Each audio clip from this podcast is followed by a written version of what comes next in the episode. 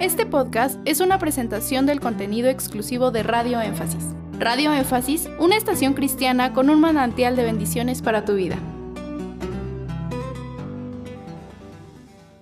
¿Qué representa el árbol que da 12 frutos según Apocalipsis 22.2? Bueno, hemos explicado en otro programa que no hemos escuchado a través de los labios del profeta del siglo XX, William Branham, una explicación muy amplia muy amplia como para enriquecer o preparar un sermón y enriquecer un tema sobre su significado. De los muchos sermones que leí y los muchos que he escuchado en audio de William Branham, solo recuerdo uno, uno donde él explica el significado del árbol de la vida de Apocalipsis 22 y ese eh, el futuro hogar de la novia celestial y el novio de la novia eternal con el novio celestial es el único. Yo no digo que no hay más, probablemente en otro mensaje lo, pudo haber dicho, pero es la única porción que yo recuerdo.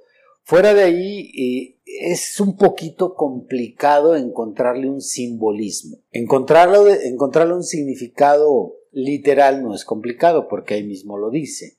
Ahí dice que va a ser un árbol que le va a ofrecer sanidad a todas las naciones por medio de las hojas las hojas serán cortadas y eso le dará sanidad al mundo. Eso es lo que va a impedir que haya guerras, que haya conflictos entre los reyes, que, el sistema político se colapse. Esas hojas. Entonces, el significado simbólico, el único que le da es cuando el profeta menciona que esas hojas son el símbolo de paz. Entonces, cuando recordamos los símbolos que se han usado universalmente, pues tenemos la paz representada en una paloma con una hoja en el pico. Entonces, fuera de ahí ya no se agrega nada más. Yo no podría asegurar que es todo lo que significa o todo lo que simboliza. Tal vez si algún día soy dirigido a profundizar en eso, a lo mejor hubiera algo más ahí. Gracias por escuchar este podcast. Te invitamos a que visites nuestro canal de YouTube. Nos encuentras como Radio Énfasis.